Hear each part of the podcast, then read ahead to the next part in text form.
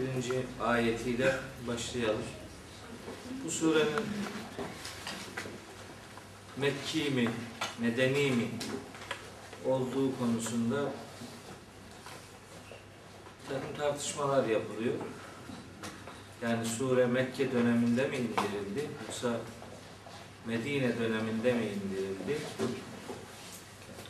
Çok net değil. En net cümle bu sure Ra'd suresinden sonra indirildi şeklinde. Fakat Ra'd suresinin nerede indirildiği de tartışmalı. Dolayısıyla bu net cümle çok da net olmaması ister istemez. Aslında içine bakıldığı zaman Mekke'de indirildiği hissediliyor. Konu itibariyle, anlatım itibariyle şiirimsi bir eee yapıya sahip olması itibariyle fakat Medine'de indirildiğini kabul ede mani bir durum yok esasında. Bilmiyorum burada Mekke surelerinin veya Medine surelerinin genel özellikleri nelerdir diye bir şey anlattım mı? Anlattın mı? Evet. Çok çok böyle başlık olarak anlatmadım. Ee, şimdi onun çok önemli diyelim ki kilometre taşları var. Mekke ve Medine surelerini tanıyabilmenin çok önemli hem muhteva, içerik hem ifade tekniği olarak eee, çok berrak, belirgin özellikleri var. Mekke surelerinin de Medine surelerinin de. İsterseniz 5-10 dakika onları bir özetleyeyim. Onu özetleyince bu okuyacağımız surenin daha çok Mekke'ye benzediği anlaşılacak. Mekke sureleri konu olarak, içerik olarak genellikle iman içerikli surelerdir. İman, itikat esasları bu surede, bu surelerde genellikle görülür. Genellikle diyoruz, Medine surelerinde böyle bir şey yoktur anlaşılmasın yani. Orada da var, burada da var. Ama buradaki biraz daha ağırlıklıdır. Mekke surelerinde genellikle ibret içerikli konular söz konusudur. İbret. İbret almayı insanın kendine bakarak, çevreye bakarak, kainat kitabına bakarak ibret alması öğütlenen sureler. Daha çok Mekki surelerdir. Tabi bu ibret bağlamında geçmiş ümmet kıssalarının sıkça yer aldığı sureler Mekke sureleridir. Genellikle. Elbette bu dediklerimizin istisnaları var. Mesela geçmiş ümmet kıssalarının yer aldığı iki çok önemli sure var. Bakara ve Ali İmran sureleri. Onlar Mekke suresi değil. Bunlar Medine suresi. Zaten bir süre çok çok genişse o tam bir şablona oturmaz. Onun içerisinde mutlaka istisna diyebileceğimiz farklılıklar vardır. Mesela yani konu olarak aşağı yukarı bu üç konu. İman, ibret ve kıssalar. Genelde Mekke surelerinin konularıdır. Şekil olarak metnin şekli olarak da bir takım ayırıcı özellikleri var. Mesela bir surenin içinde kella edatı varsa o sure Mekki'dir. Kella varsa bir surede o sure Mekki'dir. Mekke'de indirilmiştir. Kella. Mesela bir surede eğer secde emri varsa secde ayeti secde emri varsa o sure Mekki'dir. secde emri bulunan sureler Mekki'dir. Bakara ve Ali İmran hariç Bakara ve Ali İmran hariç başında kesik kesik okunan harfler dediğimiz mukatta harfleri, hecelenerek okunan harfler, mukatta harfleri bulunan sureler Mekki'dir. Bakara ve Ali İmran hariç. Elif, Lam, Mim, Hamim, Yasin, Elif, Lam, Ra, Tasin, Kaf, Sad, Nun gibi. Böyle kesik kesik edatlar bulunan, harfler bulunan sureler Mekki'dir.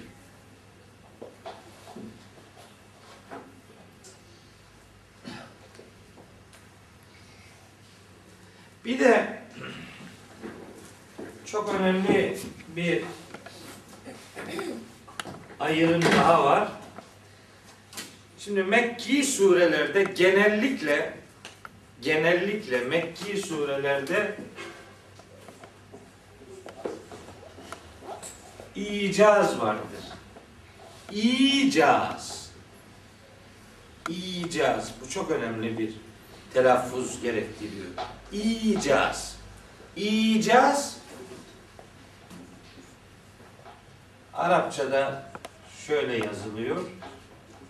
İcaz hemze ye cim re i z icaz. Bunun kökü Arapça vecezedir. Veceze. Bunu dört harfli yaparsanız evceze olur. Onun mastarı icaz olur.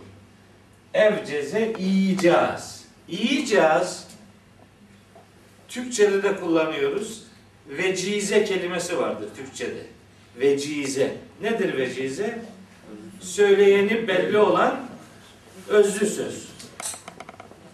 Ama söyleyeni belli olan desek bile asıl tarifi bunun az ifadeyle çok meram anlattığımız cümlelerdir. Vecizeler. Özlü sözler. Metni küçük, küçüktür, kısadır ama manası oldukça geniştir. Mekki surelerin genel özelliği böyle icazlı ifadeler vardır. Ayetler kısa kısadır.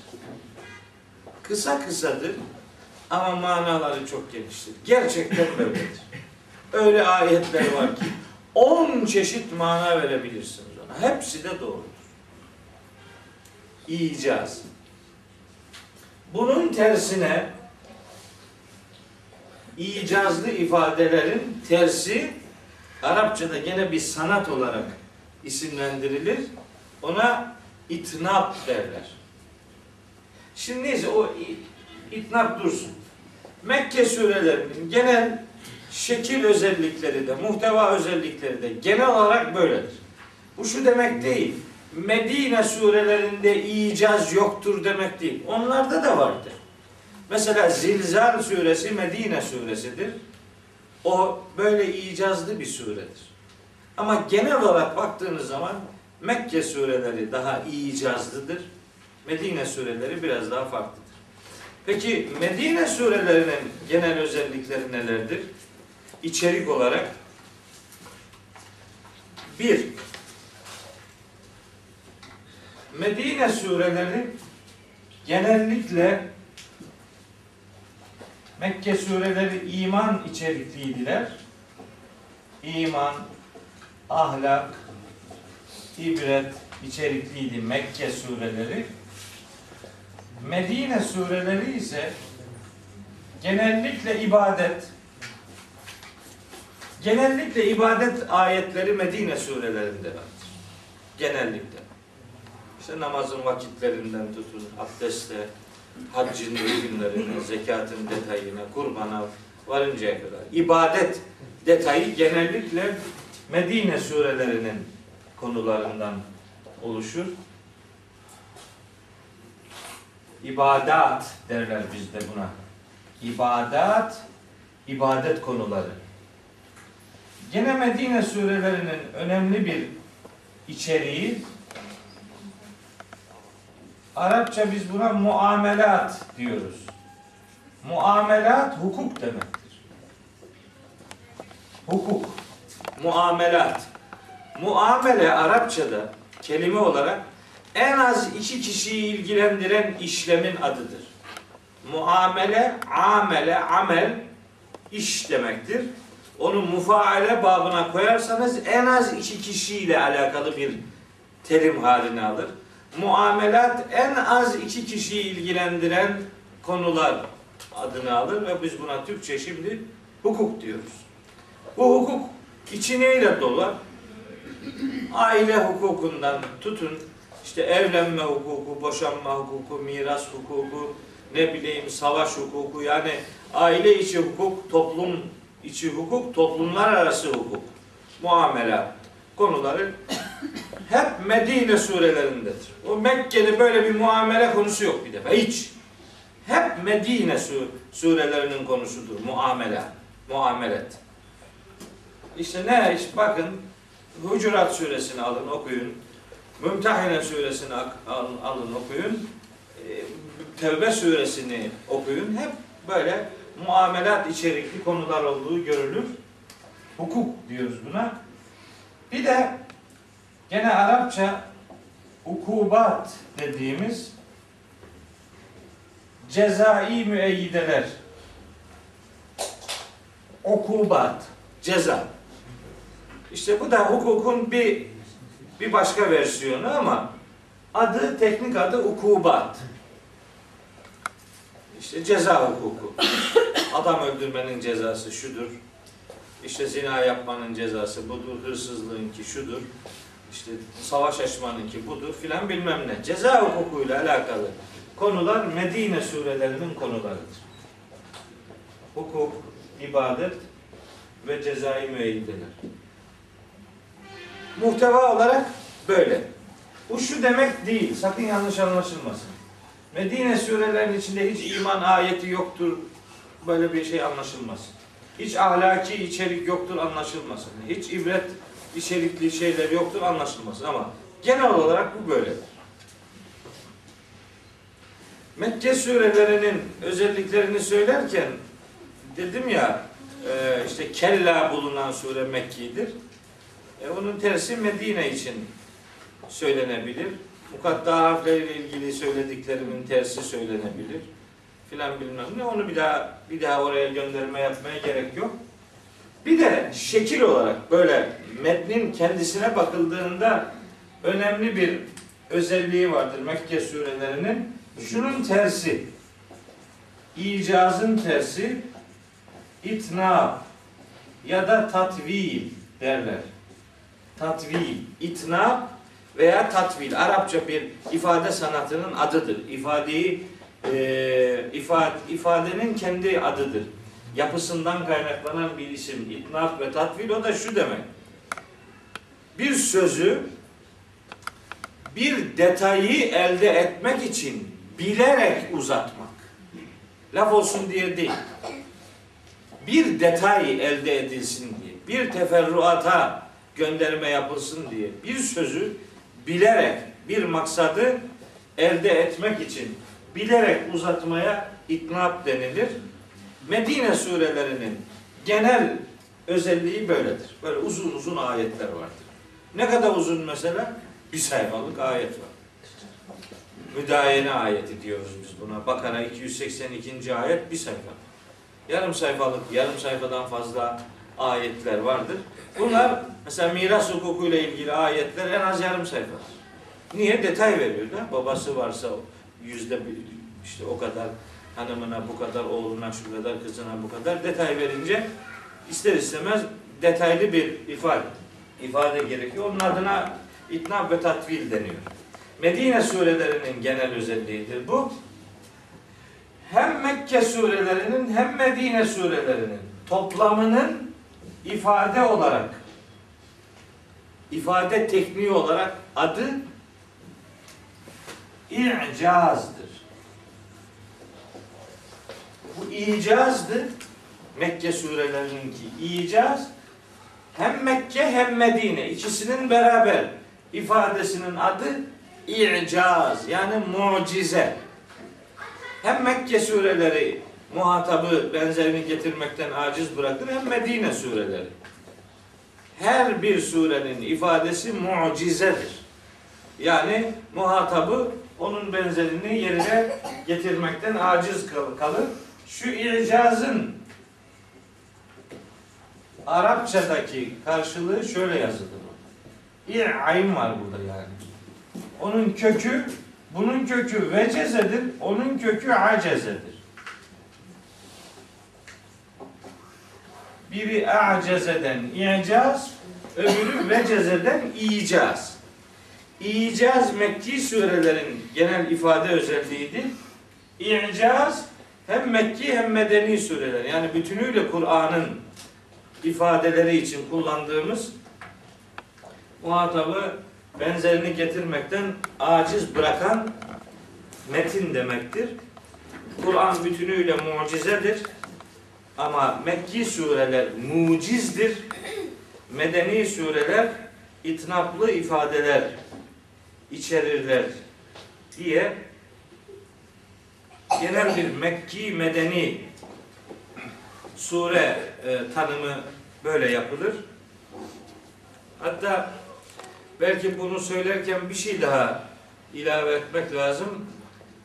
Surelerin Mekki ya da Medeni diye isimlendirilmesinde nasıl kriterler uygulanmış? Bunlar metne bakarak elde ettiğimiz sonuçlardır. Bir de şöyle şöyle kriterlerden söz edilir. İşte bir sure Mekke'de indiyse Mekki'dir, Medine'de indiyse Medeni'dir. Böyle denilir. Bir kısmı diyor ki yok. Bütün sureler illa Mekke'de ya da Medine'de inmiş olmalı değildir. Muhataplar dikkate alınarak isimlendirme yapmak lazım. Kafirlere, müşriklere hitap varsa bir surede o Mekki'dir. Ehli kitaba ya da münafıklara yönelik hitap varsa o medenidir demişler. Bir kısmı da demiş ki yok bu da tutmaz. Bütün sureleri içermez bu tanımlama. Hicret esas alınarak bir bölümleme yapılmalıdır. Hicretten önce indirilenler Mekki'dir. İsterse Medine'de insin. O tabi ona şans yok. Hicretten sonra indirilenler medenidir. İsterse Mekke'de insin. Fark etmez. Zaman esas alınarak yani hicret esas alınarak yapılan bölümlemeler daha çok kabul edilmiştir. Ve bir şey daha söyleyelim. Sureler böyle homojen değildir. Yani, bir sure komple Mekke'de indirilmesi gerekmez. Bazı sureler vardır ki içinde Mekki ayetler bulunmasına rağmen Medeni ismini alır. Bazen Medine ayetleri bulunmasına rağmen Mekki ismini alır. Sureler böyle homojen değildir. İçinde Mekke'de, Medine'de karışık indirilmiş ayetler vardır. Hatta bazı sureler neredeyse yarı yarıya böyle bir hüviyet arz eder. Mesela İnsan suresi, mesela Rahat suresi böyledir. Mesela Hac suresi böyledir. Hatta kısmen işte bu Rahman suresini de bu kategori içerisinde değerlendirme imkanımız var.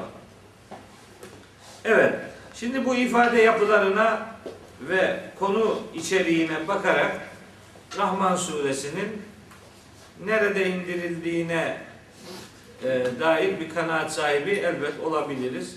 Ama bununla da çok isterseniz ilgilenmeyelim. İçi daha önemli. Anlattığı şeyler çok fevkalade büyük bir önem arz ediyor. Rahman suresinin. Rahman suresi sıralamada 55. suredir.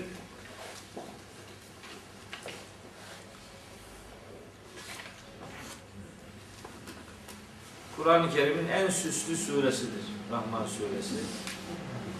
Böyle yani çok çok nefis bir okuyuş e, sahibi oluyoruz bunu okuduğumuz zaman. İfadeleri insanı etkileyebilen güzellikte dizayn edilmiş ve 30 civarında febi eyyi alâi rabbikuma tükezziban ifadesinin yer aldığı bir suredir.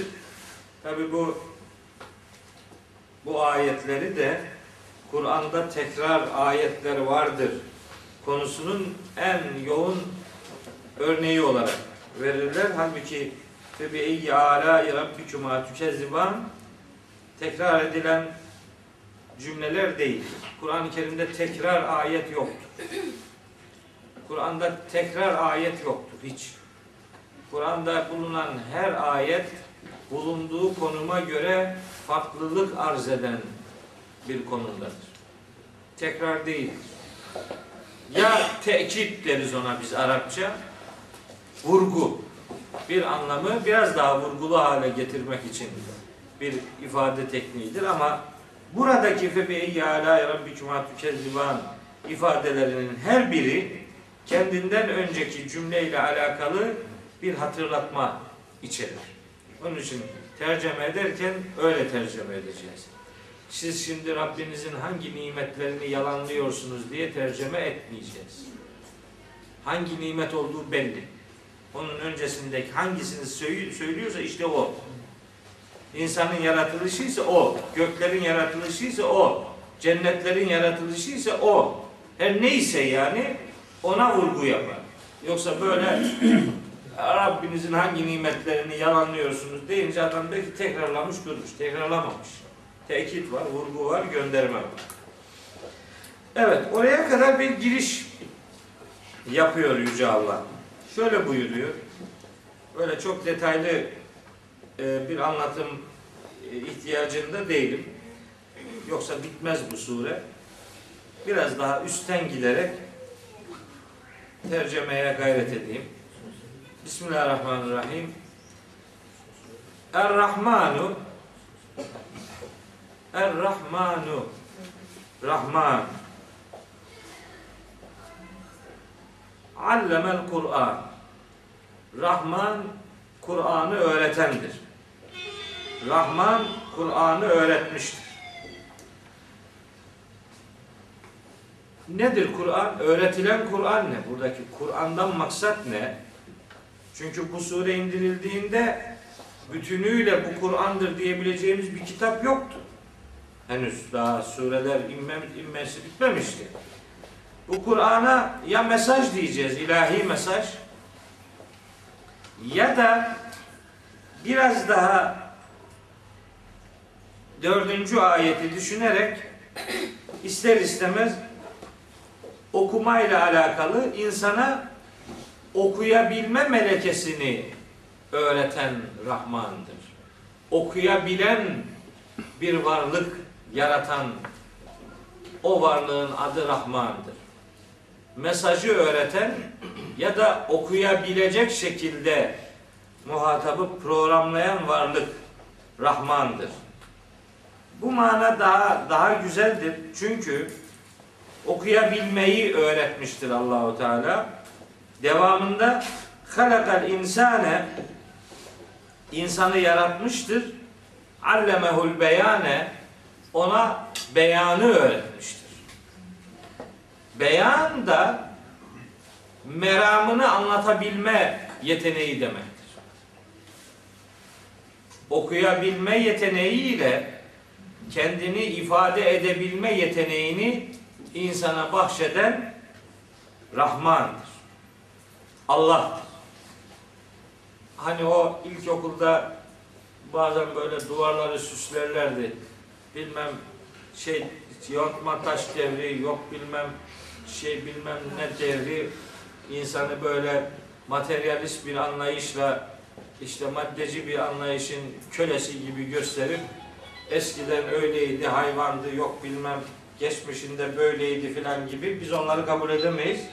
Bizim inandığımız Cenab-ı Hak yarattığı varlığa program da yüklemeyi ihmal etmemiştir. Ve alleme Adem'el esma'e külleha Adem'e isimleri, ona lazım olacak isimlerin tamamını öğretmiş, onu başıboş yeryüzüne salmamıştır. İlk insana beyanı öğreten odur. Mesajla insanı buluşturan odur. İnsanı mesajsız bırakmamıştır. İlk insan neslini mesajla buluşturmuştur. Ona kendini ifade edebilme yeteneğini bahşetmiştir.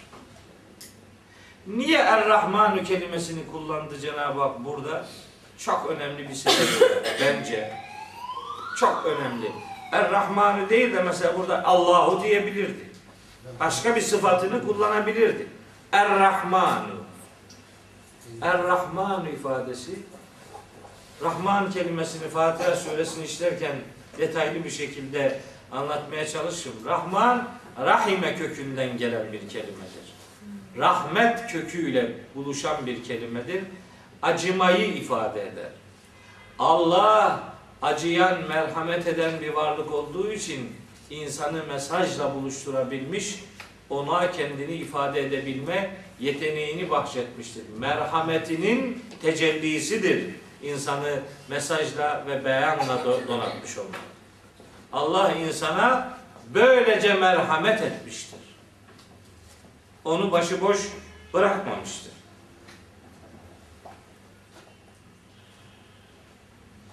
Bir şey daha buradan bir şey daha alabiliriz. Bir mana daha hissedebiliriz.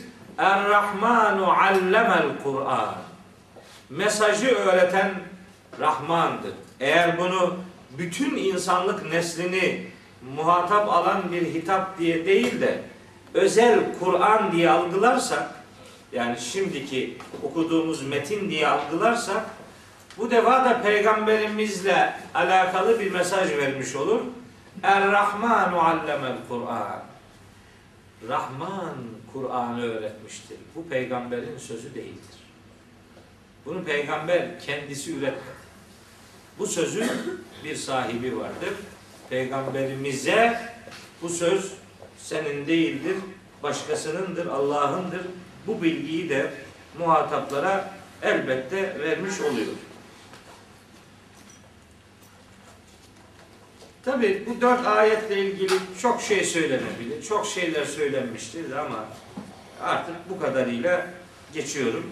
Beşinci ayete Eşşemsu vel kameru bi husbani Allahu Teala bir kainat dersi veriyor. Bu ilk 10 10 kaç ayet? 19 ayet. Hatta 19 21 ayet veyahut da 26, 27, 28. ayete kadar böyle bir genel bir şablon çiziyor. Önce kendini tanıtıyor. Ben böyle bir varlığım. İnsana böyle merhamet etmişim. Onu mesajla buluşturmuş. Ona kendini ifade edebilme yeteneği vermişim. Fıtratına onu yerleştirmişim. Diyor. Sonra yarattığı diğer kitabına, diğer iki kitabına gönderme yapıyor. Allahu Teala'nın burada birkaç defa söyledim. Üç tane kitabı var. Biri vahyedilen, okunan kitaplar. Diğeri yazılı kitaplar. Yazılı kitapların biri insan kitabıdır. Biri kainat kitabıdır. İnsan ve kainat kitabına Cenab-ı Hakk'ın tekvini kitapları denilir. Kur'an gibi vahyedilen kitaplara tenzili kitaplar denilir. İnsan ve kainat gibi yazılı kitaplara tekvini kitaplar denilir. Allah bu iki kitabın da yazarıdır, sahibidir. İki ve üç. Biri insan, biri kainat, diğeri de vahyedilen bu kitap. Evet. Üç kitap var kainatta. Üç kitabın yazarı da Yüce Allah'tır. Bu üç kitabın birbiriyle kavga etmesi mümkün değildir. Onun için Kur'an'ın bilimle çatışması asla mümkün değildir. Kur'an'daki emirlerin insan fıtratıyla uyuşmaması kesinlikle mümkün değildir. Uyuşmaz gibi görüntü varsa onu algılamada sorun var demektir. Yoksa Allah kitaplarını birbiriyle vuruşturmaz. Şimdi kainat kitabı ile ilgili bakın ne diyor. Eşşemsu vel kameru bi husbane. Güneş de, ay da belli bir hesap ile varlıklarını devam ettirirler. Rastgelelik yok. Kamer suresinde buyuruyor ki 49. ayet İnna külle şeyin halaknahu bi kader. Biz her şeyi bir ölçüye göre yarattık. Her şeyin mutlak bir ölçüsü var. Mesela Yasin suresinde buyuruyor ki ve şemsu tecri li mustakarrin leha. Güneş kendisi için belirlenmiş bir istikrar yerine ve zamanına doğru gidiyor. Vel kamera kaddernahu menazile. Aya da bir takım duraklar takdir ettik biz. Ölçtük, biçtik, biz yaptık bunları. Bunun bir hesabı, kitabı var diyor allah Teala. Rastgelelik asla söz konusu değil. Güneşin de ayın da bir hesaba göre varlıklarını devam ettirdiğini söylüyor. Başka? Ha, güneş ve ay deyince aslında bütün gezegenleri kastediyor. Şimdi burada iki tane çok önemli bakış açımızı destekleyecek hususiyet var. Biri, şimdi Arapçada şöyle bir ifade tekniği vardır. Bazen bir şeyin parçasını söyler, bütününü kasteder. Bazen bütününü söyler, parçayı kasteder. Zikri kül, iradeyi cüz veya zikri cüz, iradeyi kül derler buna. Parçayı söyleyip bütünü kastetmek ya da bütünü söyleyip parçayı kastetmek. Burada parça söylenmiş ama bütün kastedilmiştir. Yani sadece güneş ve ay bir hesaba göre yaratılmış değildir. Her şeyin, her yaratılanın belli bir hesabı vardır. Belli bir sistemin parçasıdır. Ma halaknahuma illa bil hakkı. Ee, şey ve ma halaknas semavati vel arda ve ma beynehuma la'ibine. Gökleri, yeri ve ikisinin arasında bulunan şeyleri biz oyun olsun diye yaratmadık diyor. Ma halaknahuma illa bil hakkı. Biz onları bir hak ile yarattık. Şimdi bunu böyle tercüme ediyorlar arkadaşlar. Ma halaknahuma illa bil hakkı. Gökleri ve yeri biz bir hak ile yarattık. Ne demek ya Allah aşkına? Bunun bir anlamı yok. Bir hak ile yarattığın hiçbir anlamı yok. Ma halaknahuma illa bil hakkı. Gökleri ve yeri biz bir amaç için yarattık. Bir amacı var. Sen bilmeyebilirsin. Anlamayabilirsin. Ama bir amacı var. Her yaratılan şey amacına uygun varlığını devam ettirir. Yuhan suresi 38-39 Yaratılan şeyin bir yaratılış amacı vardır. İşte o amaca göre varlığını devam ettirirler. Rastgelelik yok. Tabi başka okuyacak ayetlerimiz de var ama onları artık geçelim. Altıncı ayete bakın. Altıncı ayet. Ve necmu ve şeceru yescudani. Ve necmu ve necmu ve şeceru yescudani. En necmu genellikle tercüme yapanlar yıldız derler. Doğrudur. Necim kelimesi yıldız anlamına gelir. Ama necim kelimesi her yerde yıldız anlamına gelmiyor. Necim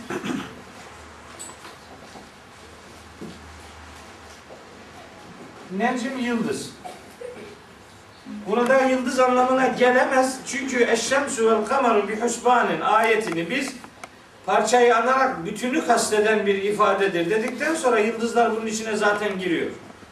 Biz en necmu kelimesini bu ayetteki en necmu kelimesinin anlamını beraber kullanıldığı kelimeden anlayacağız. En necmu ve şeceru yescudani. Necim ve şecer secde ederler. Eşşeceru ağaçlar demek.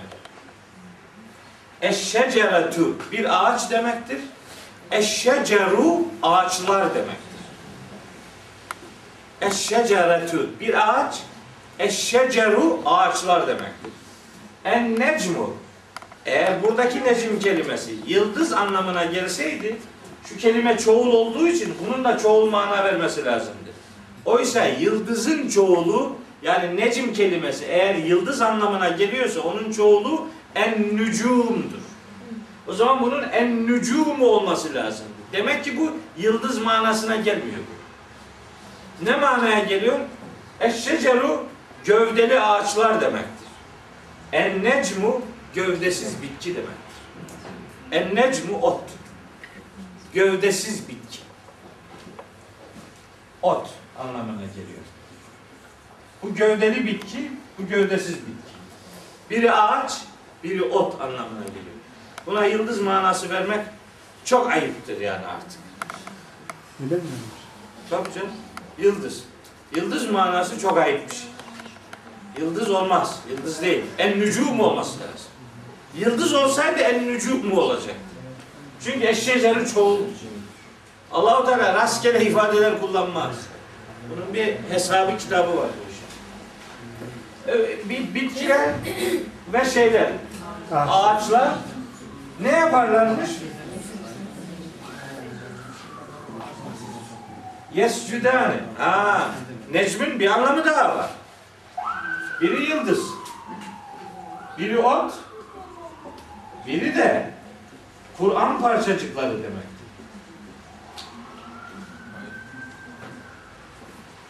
Kur'an parçacıkları. Ve necmi idâ heva var ya Necm suresi. Ve necmi idâ heva. Tercüme ediyorlar. Ya battığı zaman yıldızı andolsun. Yok canım ne yıldızı? Ne yıldızı? Ne yıldızı? Ve necmi idâ heva. Pey der pey indiği zaman Kur'an parçalarına yemin olsun demektir. Necm, Kur'an parçacıkları demektir. Öyle ki arkadaşlar Hocam son söylediğiniz ayet nerede? ve necmi idâ heva. Necm suresinin birinci ayet. Vaka suresinin 75. ayetinde de geçen. Fela uksimu bimevâki'in nucum. Yıldızların yerlerine yemin ederim ki diye tercüme ediyor. Hayır. Ne yıldızı? Fela uksimu bimevâki'in nucum. Peyderpey indirilen Kur'an'ın geldiği ve indirildiği yerlere yemin olsun ki. İnnehu lekasemun lev ta'lemun azim. Eğer biliyorsanız bu büyük bir yemindir. İnnehu işte o parçacıklar var ya le Kur'anun kerimun değerli bir mesajdır. Fi kitabin meknunin korunmuş saklanmış bir kitaptadır. La yemessuhu illel mutahharun. Ona hak tarafından arındırılmış meleklerden başkası el süremez. Kur'an'la alakalı bir kavram yıldızlarla eşleştirilmiş. Böylece ayetler anlaşılmaz hale gelmiş. Eğer bir gün bir tefsir usulü kitabı açar da şöyle bir kelime görürseniz bu dediğimi hatırlayın. Tefsir usulünde şöyle bir konu vardır. Tencimul Kur'an. Tencimul Kur'an diye bir tabir vardır bizde. Bu illa yıldız manası verecekseniz Kur'an'ın parıltıları diyeceksiniz. Etrafı ışıt, ışıtmaları, etrafa saçtığı ışıklar, ışık hüzmeleri ama tencimul Kur'an terim olarak özellikle Kur'an'ın yavaş yavaş indirilmesi demektir. Tencimul Kur'an budur.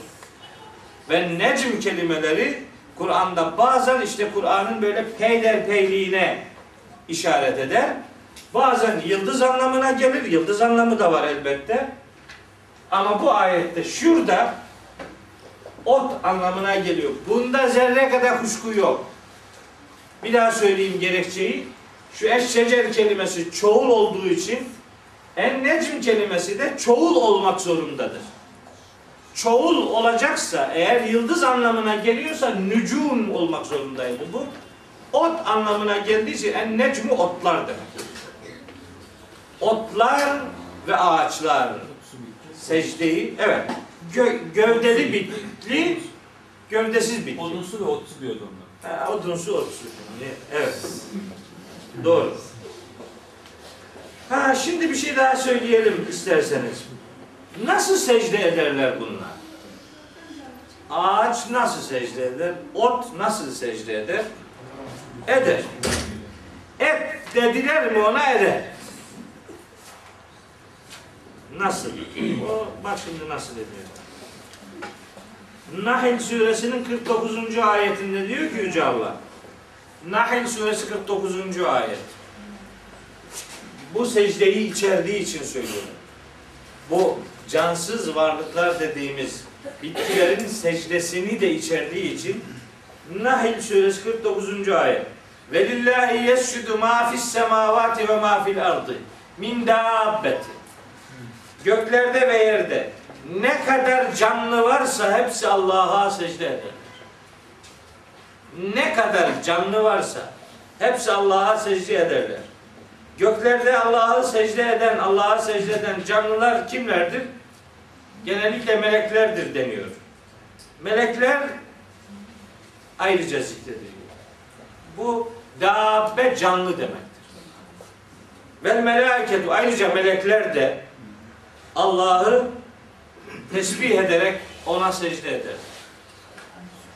Göklerde ve yerde ne varsa bütün canlılar Allah'ı tesbih eder. Hocam hangi ayette son söylediniz? Nahil 49.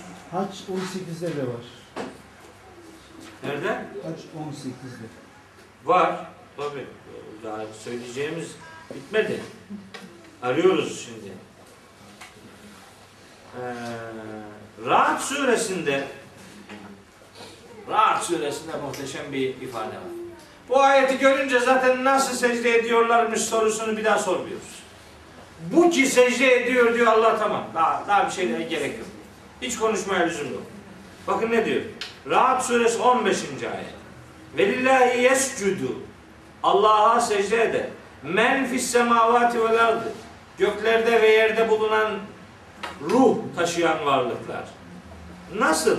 Tav'an ve kerhen. İsteyerek istemeyerek diye tercüme ediyor. Yanlış. Ne demek? İsteyerek istemeyerek olur mu? İster istemez. İster istemez. Zorunlu olarak yani. Hepsi Allah'ı tesbih ederler. Mesela nasıl yani? Nasıl nasıl bir tesbih? Bak diyor ki ve zilaluhum ve zilaluhum onların gölgeleri de Allah'a secde eder. Ne zaman? Bil hudufi vel asali.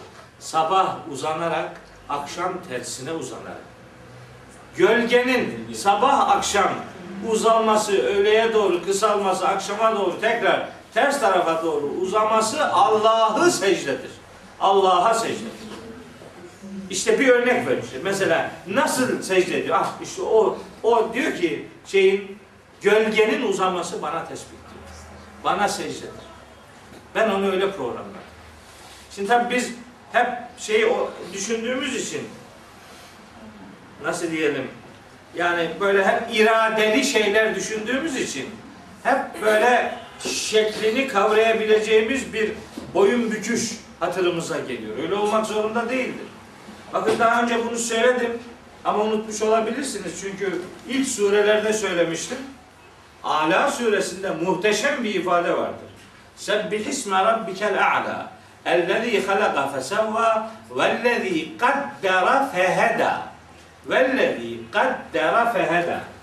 Onu da tercüme ederek, ederken diyorlar ki ya acayip işler var vallahi billahi. Hiç düşünmeden yapmışlar. Vellezî kaddara feheda. Allah her şeyi elince ayrıntısına kadar ayarlayan ve hidayet edendir. Her şeyi Allah hidayet ediyor öyle mi? Ne demek bu hidayet? İşte doğru yolu göstermek. Kardeş, insansa muhatap bunun anlamı doğru yol. İnsan değilse doğru yol diye bir şey yok. Kafadan atmıyoruz ha. Bak Taha suresinin 50. ayeti. Kale, Firavun soruyor Hazreti Musa'ya diyor ki Kale femen rabbukuma ya Musa Ey Musa ve Harun sizin Rabbiniz nasıl bir varlıktır? Kimdir? Cevap veriyor Hazreti Musa. Kale Rabbuna bizim Rabbimiz ellezî öyle bir varlıktır ki a'ta külle şeyin halkahu her şeye yaratılışını ver, vermiş thümme heda ve her şeyi yaratılışına uygun programlamıştır. Heda yaratılışına uygun programlanmak demektir. Bu eğer insan için söz konusuysa bunun adına fıtrat derler. Ama diğer varlıkların yaratılıştaki hidayetleri ne için yaratıldıysalar o şey için programlama, programlanmışlığının adıdır hidayet. Ve işte o program Allah'a secdedir ve onu tespittir. Yani özetle yerde ve gökte cisimlerin, varlıkların Allah'ı tesbih etmesi ve secde etmesi onların yaratılış düzenine göre hareket etmesi şeklinde özetlenir. Evet ve işte onun adı tesbihtir ve secdedir. İsra suresi 44. ayet zaten diyor. Tüsebbihu lehus semavatu seb'u vel ardu ve men fihinne. Yedi kat gök, yeryüzü ve içindekiler Allah'ı tesbih ederler.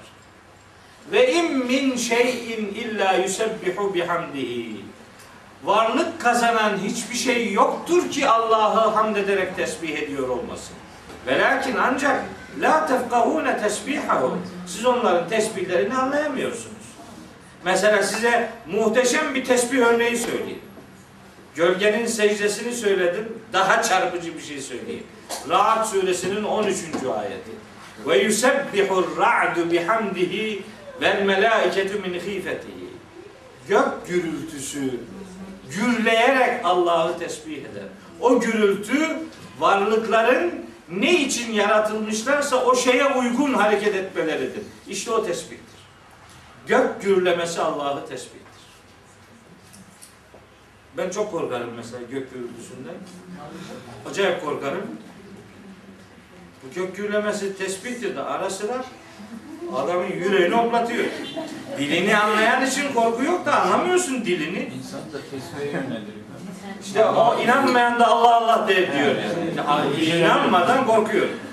Sıkışınca Allah'ı hatırlıyor ama efendim kainatın bu tesbihe kodlanmışlığı muhteşem.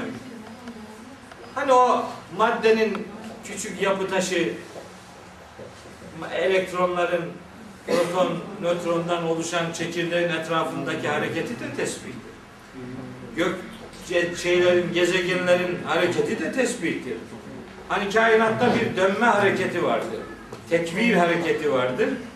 Bizim hacda yaptığımız da Kabe'nin etrafında kainatın mekanik tesbihine bizim irademizle katılmamızdır tavafımız. Mekanik tesbih, gayri iradi tesbih.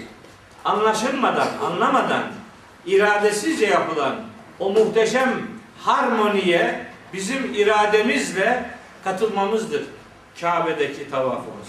İşte ben ondan çok zevk almışım. Bilmem hacca gidenleriniz tavaf ederken şalt sayılarıyla uğraşanlarınız oldu mu? Kaç tane şalt yaptık? Bir, iki, üç. Lan ne kadar uzun sürdü bu? Beş, altı, yedi. Uğraşıyor şeyle. Efendim maraton maraton koşusu gibi adam metrelerini sayıyor. Kabe'de tavaf yapmak hayatın merkezine Kur'an'ı almak demektir. Onun için Kur'an'la gönül bağı kurabilmek demektir. O büyük tesbihe gönülden irademizi katabilmek demektir. Onun için oradaki tavaf tesbihi muhteşem bir tesbih. Sayı ile sınırlandırılmamalı. Tabii evet evet evet. Ama şimdi onu desen olmaz. Yeryüzü karışır. Han dolaşımı bilmem ne. Hocam, han dolaşımı. Uçakta. Evet böyle bir dolaşım, böyle bir tavaf işi var. Tesbih. Tesbihin tek tesbihin anlamı şu. Tesbihle takdis kelimeleri var Kur'an-ı Kerim'de. Fahrettin Razi'nin muhteşem bir tarifi var. Tesbih ve takdisle ilgili. Fahrettin Razi diyor ki tesbih Allah'ı sadece ona layık olacak şekilde övmek ve onu her türlü eksiklikten uzak tutmak demektir. Tesbih. Ona layık olduğu değeri vermek ve onu her türlü eksikliklerden uzak tutmak demektir. Tesbih. Biz bu hareketlerimizle o o ikrarı aslında yapıyoruz. Takdis ise Allah'ı her türlü mükemmelliklerle muttasıf hale getirmek demektir. Yani İhlas suresinin ilk ay, ilk iki ayeti takdistir, son iki ayeti tesbihtir. Takdis mukaddesliklerle bir varlığı Allah'ı buluşturmak, tesbih onu eksikliklerden uzak tutmak demektir. Aslında tesbih Yasin'de geçiyor ya ve küllün fi felekin yesbahun. Bütün gezegenler belli bir yörüngede yüzerler. Tesbih mahlukun halikine yüzmesi demektir. Mahlukun, yaratılmış varlıkların yaratanına yönelmesi, ona doğru kulaç atması demek. Sebeh.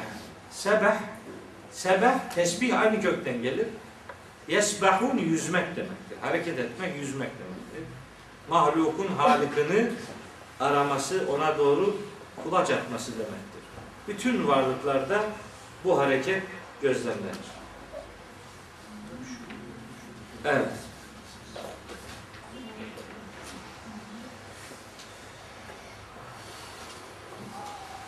Ne oldu? Bir saat oldu. Öyle mi? Devam edeyim mi? Biraz daha okuyayım. Şu ayete bak. Şu yedinci ayete bak. Allah'ını seversen ya. Hiç bu kadar güzel ifade olabilir mi? Ve sema'e rafa'aha ve sema'e rafa'aha ve vata'al mizane ella tadgav fil mizani ve akimul vezne bil kıstı ve la tuhsirul mizane. Üç tane serlevha ayet. Uzaktan yakına metoduyla somut varlıklara bakarak soyut değerler üretebilmeyi öğretir. Muhteşem bir ayet üçlüsü bunlar ya. Acayip bir şey. Ve semâ rafa'aha. Bak şimdi ne diyor? Sema ne demek? Gök. Değil. Sema tabi öyle yazıyor da sema kelimesi Arapça. Sema kelimesinin Arapçası kökü yani es-sema'u bunun kökü es-sumuvvudur. Sumuv yükseklik demektir. Ve sema rafa'a yüksekliği yükselten odur. Bu boşluğun dizaynı ona aittir. Bir tane gök yok. Bu yükseklikler demektir. Semalar yükseklikler demektir. Sumuv yükseklik anlamına geliyor. Bu bu boşluk, bu bu uçsuz bucaksız namütenahi görüntünün yükselticisi, programlayıcısı Allah'tır. Mesela ne yapmış? Ve vada'al mizane ve bir mizan koymuş. Mizan ölçü demektir. Ölçü koymuş, ölçü. Şaşmaz bir ölçü koymuş. Mesela ne yapmış bakın. Hani demin okumuştum ya Kamer suresinin 49. ayeti. İnna külle şeyin halaknahu bi kader. Allah her şeyi bir kadere göre yaratmıştır. Allah'ın her şeyi bir kadere göre yaratması bizim dediğimiz, algıladığımız bir alın yazısı anlamında asla değildir. Kader ölçü.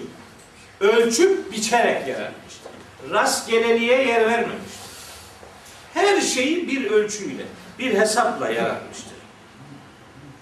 Göğün de yani bu yükseltinin de bir bir ölçüsü var. Bir ölçü koymuş. Mesela nasıl bir ölçü biliyor musunuz?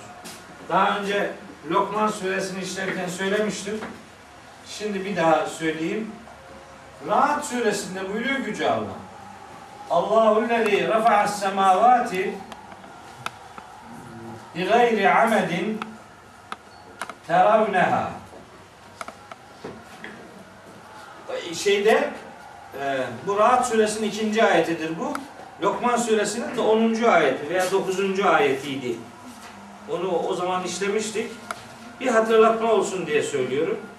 Halakas semavati bi gayri amedin teravneha. Şimdi nasıl bir nasıl bir ölçü koymuş bakın. Allah Allah rafa'as semavati. Gökleri yani bu uzay boşluğunu yükseltti. Ne, nasıl ne yaptı da yükseltti yani? Mesela bu bu ölçünün mesela bir kalemi neden oluşuyor? Bir gayri amedin. Direkler yok. Direkt koymadı. Terevnaha siz de görüyorsunuz bak. Gördüğünüz gibi terevnaha'daki ha zamiri amel kelimesine şey semavat kelimesine gidiyor. Siz de görüyorsunuz gökleri Allah gökleri direksiz yarattı. Ama bu tam ölçüyle anlaşılmıyor. Direk yoksa o zaman yani bir ölçü nasıl bir ölçü? Bu ayetin başka bir anlamı olmasın. Tabi başka bir anlamı var. Buradaki ha zamiri amet kelimesine gider. Allah gökleri yükseltti, yarattı. Bir gayri amedin teravnaha. Sizin görebileceğiniz direkler olmadan yarattı. Ha, direk var. Sen görmüyorsun. İşte ölçü bu. Direk var, direk. Bu sistemi ayakta tutan direk var. Nedir o direk? İşte mizan, ölçüdür. Nedir o? İşte gezegenler arası çekim kuvvetleridir. Merkez, merkez kaç kuvvetidir? Bilmem şu kuvvettir, bu kuvvettir. Her neyse. Mesela bakın Hac suresinde diyor ki Hac suresinde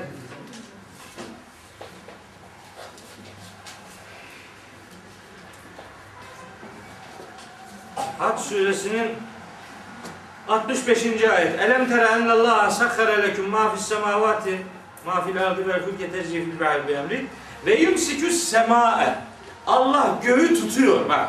Allah göğü tutuyor. Niye? En teka'a alel ardı. Yerin üzerine düşer diye. Allah göğü yerin üzerine düşer diye tutuyor. Yani yerin üzerine düşmesin diye tutuyor. Allah'ın tutması işte araya koyduğu bir kuvvet, bir ölçü, bir mizanı ifade eder. Ben bu sistemi ölçüyle yarattım diyor Allahu Teala. Bu yüksekliklere ölçü koydum. Bu ölçüyle bunları var ettim. O halde en la tatgav niye böyle yaptım? Niye? En la tatgav fil mizan. Siz de ölçüde, tartıda haksızlığa bulaşmayasınız diye. Makro düzende ölçü koydum ki mikro alemde o ölçüye siz de riayet edesiniz diye. Siz ölçüden sa- sapmayasınız. Size ölçüden sapmamayı öğretmek için ben sistemi mizanla bir ölçüyle buluşturarak var ettim. Bundan şu anlam çıkabilir. Ella tatgav fil mizani. Mizanda, ölçüde haksızlık yapmayasınız. Aslında bu biraz uzak bir anlam gibi görülüyor ama bence hiç de uzak değil. Benim koyduğum bu sistemle oynamayın demektir. Benim programıma müdahale etmeyin. İşte müdahale ederseniz ozon tabakasını yırtarsınız. Sonra başınız belaya gelir. Müdahale ederseniz buzulları eritirsiniz. Olur küresel bilmem ısınma, bilmem ne olur. Olur. Yok bilmem mevsimler değişir. Sen yaparsın bunu. Sorumlusu sensin. Zaharal fesadu fil berri vel bahri bima kesebet eydin nas. İnsanların kendi elleriyle yaptıklarından dolayı karada ve denizde huzursuzluk, bozgunluk meydana çıkar. Yapmayın. Benim makro alemdeki düzenime siz mikro alemde saygılı olun. O büyük parçayı siz de kendiniz o büyüğü siz de kendi parçanızla doldurun. Oraya uyun. O uyumun bir parçası siz olun. Yani genel sistemle alakalı bir öneri ifade edebilir. Bu bir sonraki ayette yani 9. ayette ve akimul vezne bil kıst siz ölçüyü adaletle temin edin. Ölçünüz adaletle bulunsun. Adalet ölçünüz olsun.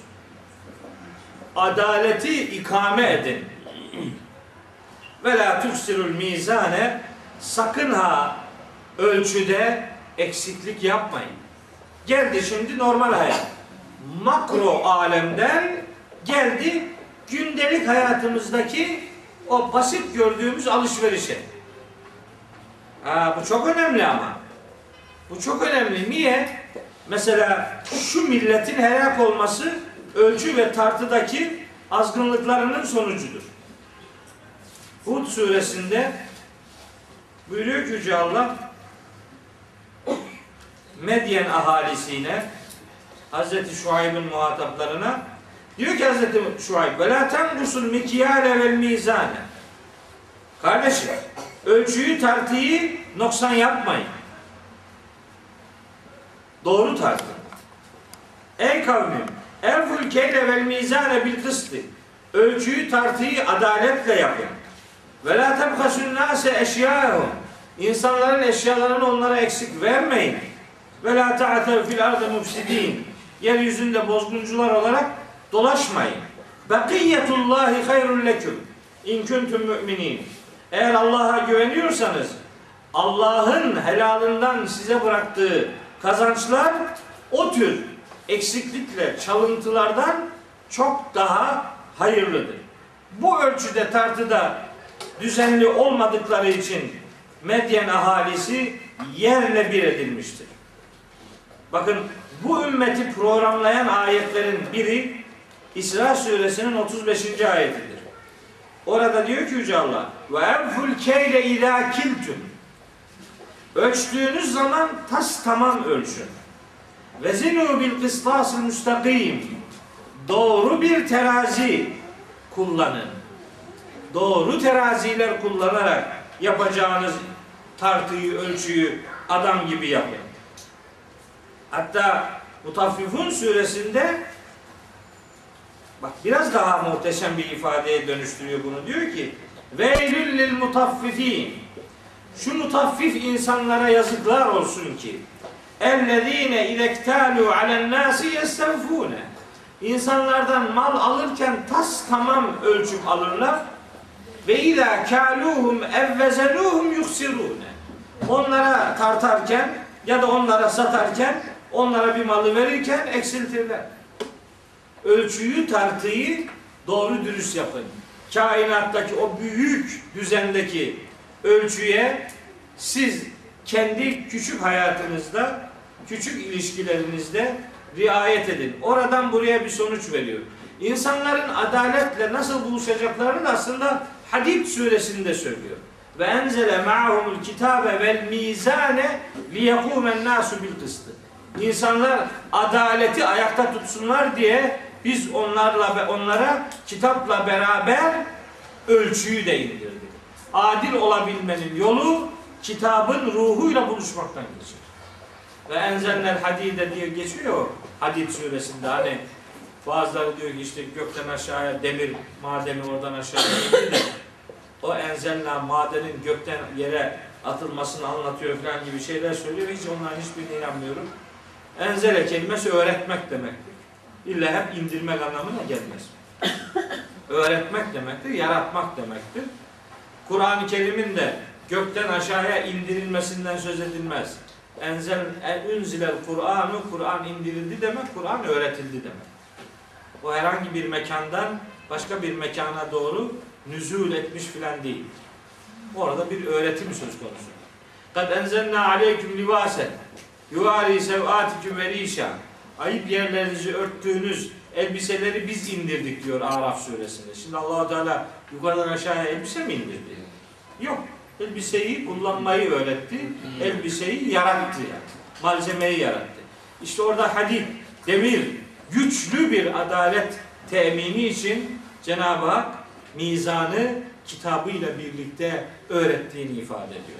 Bu ayetlerde de asıl büyük ölçü kainattaki o büyük ölçü zedelenmemesi öğretisiyle beraber insanlara davranışlarında bir ahlaki boyut kazandırmayı amaçlamış. Onun için makro alemdeki bir düzen bizim hayatımızda bir ahlaka dönüşsün diye Cenab-ı Hak bu 6, 7, 7, 8 ve 9. ayetleri böyle bir içerikte ifade etmiştir. Daha başka izahlar da elbette söz konusudur ama ben bu kadarıyla e, o ayet grubunu bitirmiş olayım. Bir bir dörtlük daha var. Bir tane febi eyyâlâ rabbükümâ tükezzibâni hiç olmazsa okuyalım diye onu oraya kadar ineyim, orada bırakayım. Yani 13. ayete ineyim, orada bırakayım. Şimdi sistemi devam ettiriyor, tanıtıyor allah Teala. O uzaydan bahsetti, güneşten bahsetti, aydan bahsetti, otlardan, bitkilerden bahsetti. Efendim işte bu yüksekliğin dizaynından, ölçüden, tartıdan bahsetti. Ondan sonra geliyor. Diyor ki vel arda vada'aha lil enam. Yeryüzünü de enam için yaymıştır Allah. Enamla en'am çok farklıdır. Sakın karıştırmayın. En'am dört bacaklı geviş getiren hayvanlara, tırnaklı hayvanlara denilir. Enam ise canlı demektir. İçinde insanın da bulunduğu, hayvanın da bulunduğu canlılar demektir. Enam. Biri enam, biri en'am. Sakın, sakın karıştırmayasınız. Yani biri el enam, biri el en'am. Yani birinde ayin var, birinde yok. Enam canlılar demek. Yeryüzünü canlılar için yarattı Allah. Hangi canlılar? İnsanlar ve hayvanlar için yarattı. Hatta bazıları enam kelimesinin içine cinleri de koyuyor. Onlar da canlıdır diyorlar. Fakat o sonra anlatılan şeyler cinlerin yiyeceğine benzemediği için yani biz o cin ifadesini biraz yani çok şık bulmuyorum ama illa biri derse ki bunun içinde o da vardır. O canlılık anlamında bu da çok yanlış olmaz. Fakat diyor ki şimdi bakın. Fiha fakihetün. Yeryüzünde meyveler var. Fakihetün meyveler. Ve nahlu hurmalar. Nasıl hurmalar? Zatül ekmam. Ekmam salkımlı, tomurcuklu demek. Böyle salkım salkım. Ekmam. Salkım salkım hurma bahçeleri yaptık yeryüzünde. Başka? Vel habbu hububa. Hab hububat demek yani böyle tane. Tam arpa, buğday gibi yani. Hububat. Taneler var yeryüzünde. Zül asfi. Bunların böyle küçük küçük tomurcukları, yaprakları var. Şeyleri. Ne diyor ona? Ee, filiz ha. Filizleri var bu tanelerin. Ve reyhanı. Ha, çeşit çeşit kokuları da var bunların. Yani bu artık her tür çeş- çeşitli, her bitki çeşidini yenebilen, ister tane olarak ürün veren, isterse yeşil olarak yenebilen bütün var şeyleri, toprak ürünlerini insan için ve hayvan için Cenab-ı Hak yeryüzünde var ettiğini söylüyor. Şimdi diyor ki Febi eyyi alâi rabbikuma Siz şimdi Rabbinizin hangi bir nimetini tükezzibani yalanlayabilirsiniz ki? Buradaki nimetler neyi içeriyor? Kainatta var edilen her şeyi. Güneşinden ayına, göğünden yerine, bitkisinden gövdeli gövdesiz bitkilerine varıncaya kadar her türden Cenab-ı Hakk'ın yarattığı bu nimetleri nasıl yalanlayabilirsiniz ki? Nasıl yalanlayabilirsiniz ki diye tercüme etmek lazım. Yani bu ne demek biliyor musun? Bu olacak iş mi? Kim yalanlayabilir? Kim hani nasıl yalanlayabilirsiniz ki deyince muhatap inanan inanmayan herkestir. Rabbi Küma'daki bu zamir Küma ikiniz demektir. Küma Arapça ikiniz. Kim bu ikimiz dediği kim? Genellikle alimler, genellikle insanlar ve cinler diye algılamışlardır. Bu algılama çok yanlış değildir. Çünkü 33. ayette insan ve cin topluluklarına hitap eden bir ayet var, bir ifade var. Ama biz bunu cin cinleri de işin içine katmak zorunda değiliz. Biz şöyle de algılayabiliriz ki bence o daha doğru. Cinsiyet olarak bize sesleniyor. Kadın ve erkek. Siz ey insanlar, kadınlar ve erkekler. Sizin hangi biriniz bunu inkar edebilirsiniz, yalanlayabilirsiniz? Bu, ha şimdi onu söyleyeceğim. Bir ihtimali daha var. Gene hepimize hitaben. İnanan ve inanmayan. Hangi biriniz? İster inansın ister inanmasın. Fark etmez. Çünkü bu Kur'an'ın inanmayan dediği adamlarla ilgili yaptığı ifadelerde, kullandığı ifadelerde İnanmayanlar aslında Allah'a inanmıyor değiller. Onlar imanlarında, Allah'ı tanımlamalarında sorun yaşıyorlar. Yoksa rızkın kaynağı kimdir diye sorsan hemen Allah'tır derler.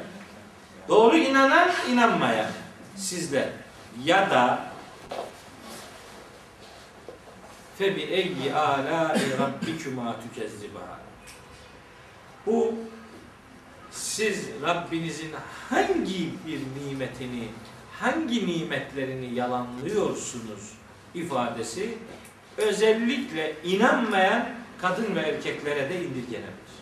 Benim verdiğim birinci tercemede muhatap herkestir. Siz şimdi hangi birini yalanlayabilirsiniz ki?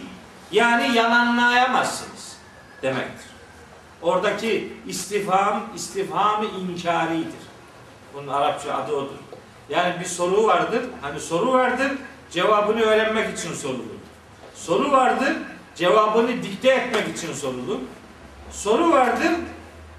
Soru cevap merak ettiği için değil. O şeyin tersini insana öğretmek için sorulur. Bu üçüncü tür sorulara Arapçada istifhamı inkari derler. Siz şimdi Rabbinizin hangi nimetini yalanlayabilirsiniz ki ne demek? Yalanlayamazsınız. Bu verdiğim ilk üç anlam e, yani insanlar, cinler, erkekler, kadınlar, inananlar, inanmayanlar diye üçe ayırmıştım ya. O üç ihtimal bu tercemeye uygundur. Ama eğer ayeti şöyle tercüme edersek siz Rabbinizin hangi nimetlerini yalanlıyorsunuz? Eğer böyleyse yani soru soruyorum, soru soruluyorsa o zaman maksat inanmayan erkek ve kadınlardır. Ama ilk verdiğim üç anlamın daha e, daha etraflı olduğunu, sureyi daha doğru tanıma noktasında biraz daha etkin olduğunu düşünüyorum. İlk 13 ayeti oldukça külliyetli bir mesaj içeren Rahman suresini bu hafta başlatmış olduk. İnşallah kalan iki haftada sureyi bitirmeye gayret ederim. Dolayısıyla velhamdülillahi Rabbil Alemin.